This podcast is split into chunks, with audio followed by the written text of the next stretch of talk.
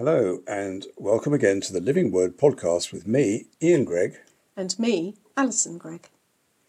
This week, we're talking about renewal. And one definition of renewal is when we realise wherever we worship, we're all on the same mission with Jesus. And as it happens, it's also the start of the week of Christian unity.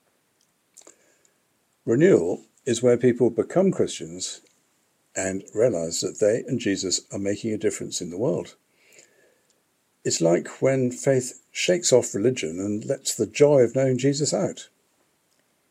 This is close to what the Bible calls the light of the Lord, and we are reminded all through this episode that His life in us is like light to others who are trying to find their way in darkness.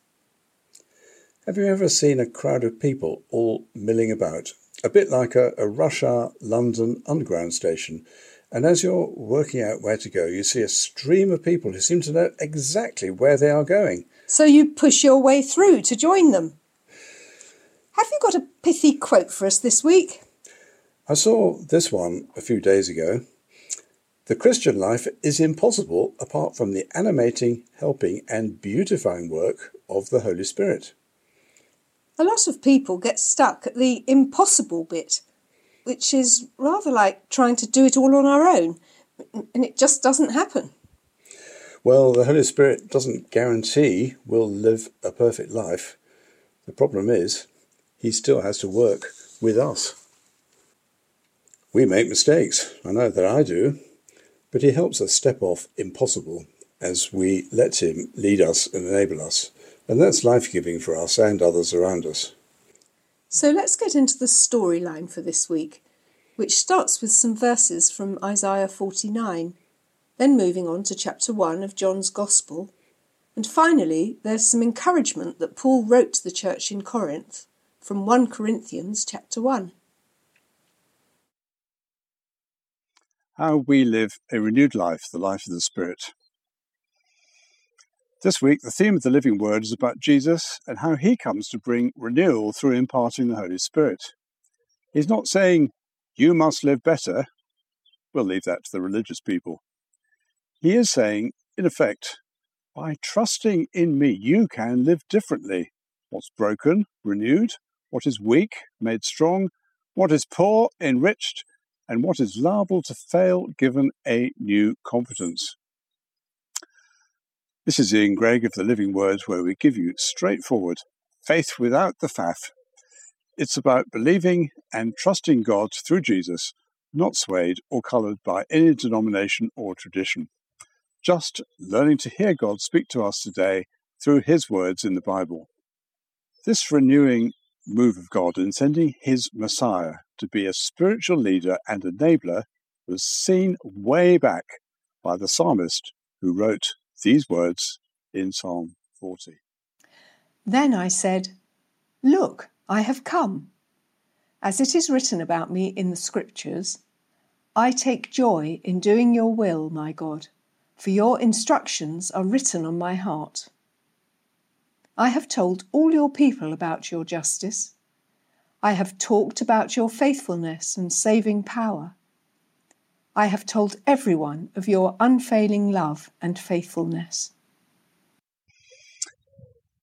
This is someone who will model God's goodness and justice. He will help us to do it by his own demonstration combined with telling us how it works. This is someone who will get us living beyond ourselves.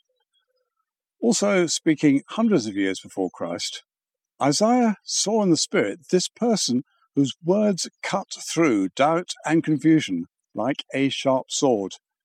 He saw the agent of God's salvation who will take this further and wider than anyone at that time could imagine. This is from the beginning of Isaiah 49. Before I was born, the Lord called me. He made my mouth like a sharpened sword. In the shadow of his hand he hid me. He made me into a polished arrow and concealed me in his quiver. He said to me, You are my servant Israel, in whom I will display my splendor. But I said, I have laboured in vain. I have spent my strength for nothing at all. Yet my reward is with my God. And now the Lord says, He who formed me to be his servant, to gather Israel to himself, says, It is too small a thing for you to be my servant, to bring back those of Israel I have kept. I will also make you a light for the Gentiles, that my salvation may reach to the ends of the earth. Who is Isaiah referring to?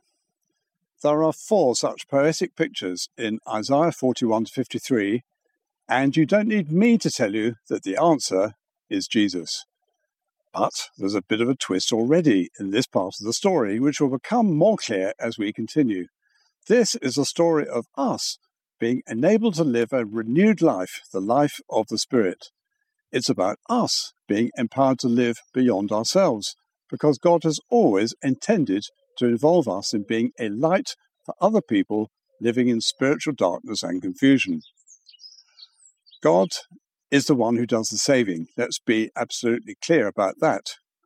But we who know him, especially those of us who have a relationship with Jesus by having asked him into our hearts as our Lord, we are called to carry his light to be a guide, a model, and a coach for others. We literally bring the presence of Jesus where we go. In Isaiah's words, I will make you a light for the Gentiles, by Gentiles, he meant non Jews, those who were not God's people, existing outside the covenant he had with the Jews. Put into our time and our context, the people of God are the ones who belong to Jesus through choosing to trust him as their Saviour. So for us, the Gentiles become those who have not had that opportunity, who have not heard that God is loving and God is strong and God intends for his salvation to be widely known and received. With Jesus as our light, we are to be his light, like a beacon to those who do not know him. This is the work of Jesus. His was a physical, day by day presence, calling disciples, living, eating, and traveling with them. He also started to involve them in his restorative works among those with needs and those with spiritual hunger. That side of Jesus shows the spiritual presence he brought, and that's how we know him now. John makes a point about this in his Gospel account. The next day, John saw Jesus coming toward him and said, Look, the Lamb of God who takes away the sin of the world. This is the one I meant when I said, A man who comes after me has surpassed me, because he was before me. The reason I came baptizing with water was that he might be revealed to Israel. Then John gave this testimony I saw the Spirit come down from heaven as a dove and remain on him. The one who sent me to baptize with water told me, The man on whom you see the Spirit come down and remain is the one who will baptize with the Holy Spirit. I have seen and I testify that this is God's chosen one. The next day, John was there again with two of his disciples. When he saw Jesus passing by, he said, Look, the Lamb of God. When the two disciples heard him say this, they followed Jesus. So they went and saw where he was staying, and they spent that day with him. It was about four in the afternoon. Andrew, Simon Peter's brother, was one of the two who heard what John had said and who had followed Jesus. The first thing Andrew did was to find his brother Simon and tell him, We have found the Messiah, that is, the Christ. And he brought him to Jesus. Jesus looked at him and said, you are Simon, son of John. You will be called Peter. The Christ means the anointed one. This was described by John as the visible sign that he was especially privileged to experience. He said that God had told him that the man on whom you see the Spirit come down and remain is the one who will baptize with the Holy Spirit. John saw a visible sign of Jesus being anointed for ministry. He said that Jesus' role would be to spread this anointing far and wide, drenching believers in the way that water baptism drenched them, but with a spiritual impartation. This impartation is the grace or free gift of God to us and in us, which enables us to live above our human selfishness. To use a contemporary phrase, the Spirit brings out the best version of us to be God's mission and presence to others. Paul talks about this introducing his letter to Christians in Corinth. He speaks of their being sanctified in Christ Jesus. What he means is that the Spirit of Christ Jesus in us works for holiness from the inside out.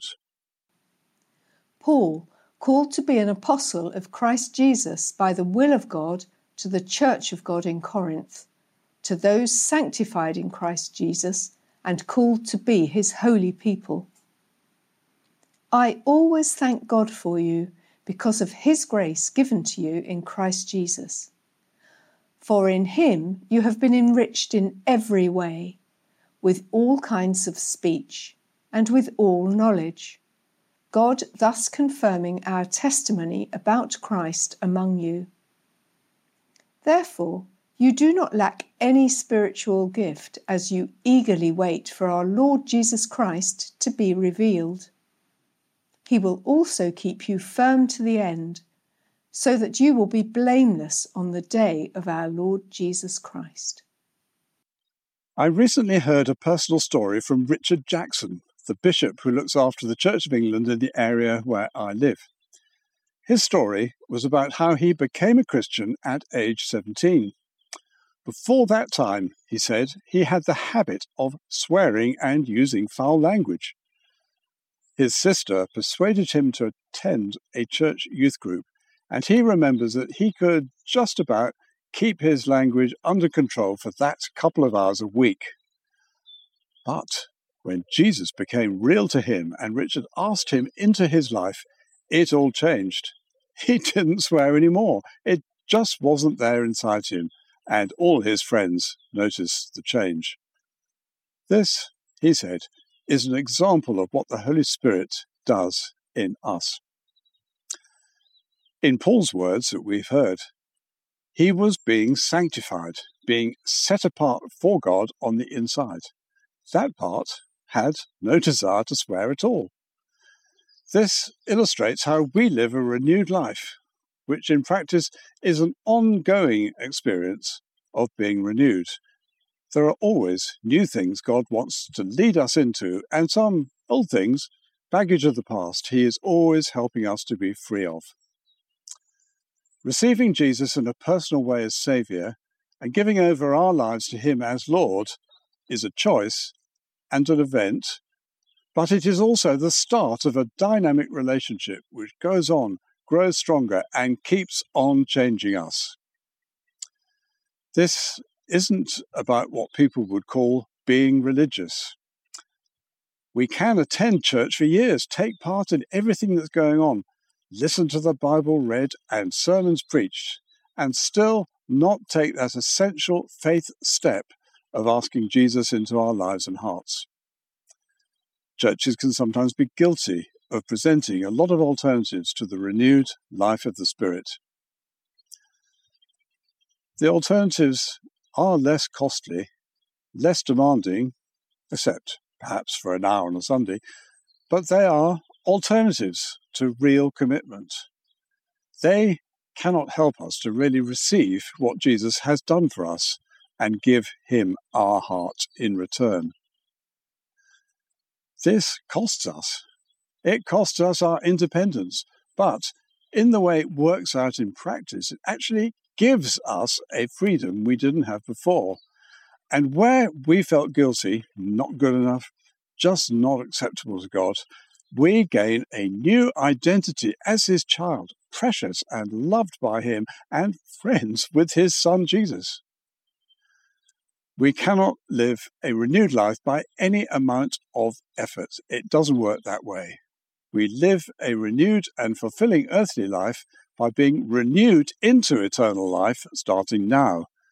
And that can only be a work of the Spirit of Jesus in us as we invite Him. So join me in this prayer. Lord, we've heard in your word about a new song, a new way of showing your light to others, a new role of joining you in your mission and being renewed from within as we learn to let your spirit smooth our rough edges. So we say yes to you. We invite you. We invite you to have any part of us you didn't have before and to reshape us from within. We welcome your renewing work personally and in our neighborhood and world. Help us where we are resistant to being changed so we may carry your light to draw others to you Give us spiritual discernment to see your kingdom purpose and your way of working, and a willingness to work with you, all for Jesus' glory. Amen.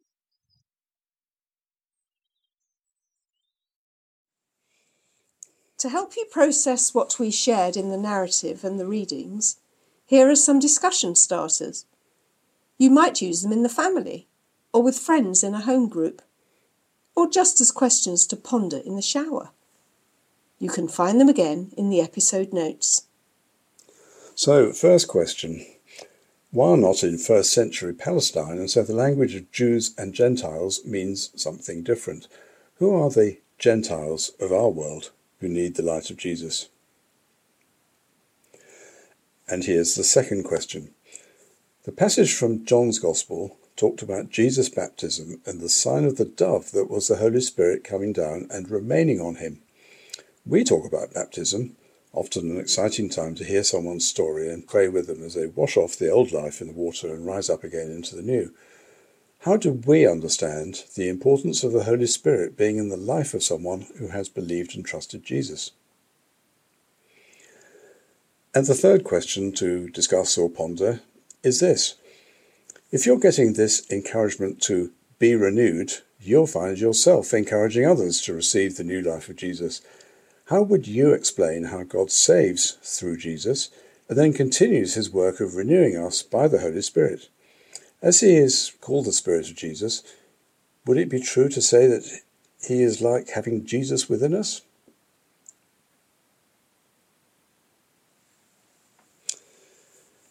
And thank you so much for listening, and we look forward to being with you at the same time next week. Bye for now.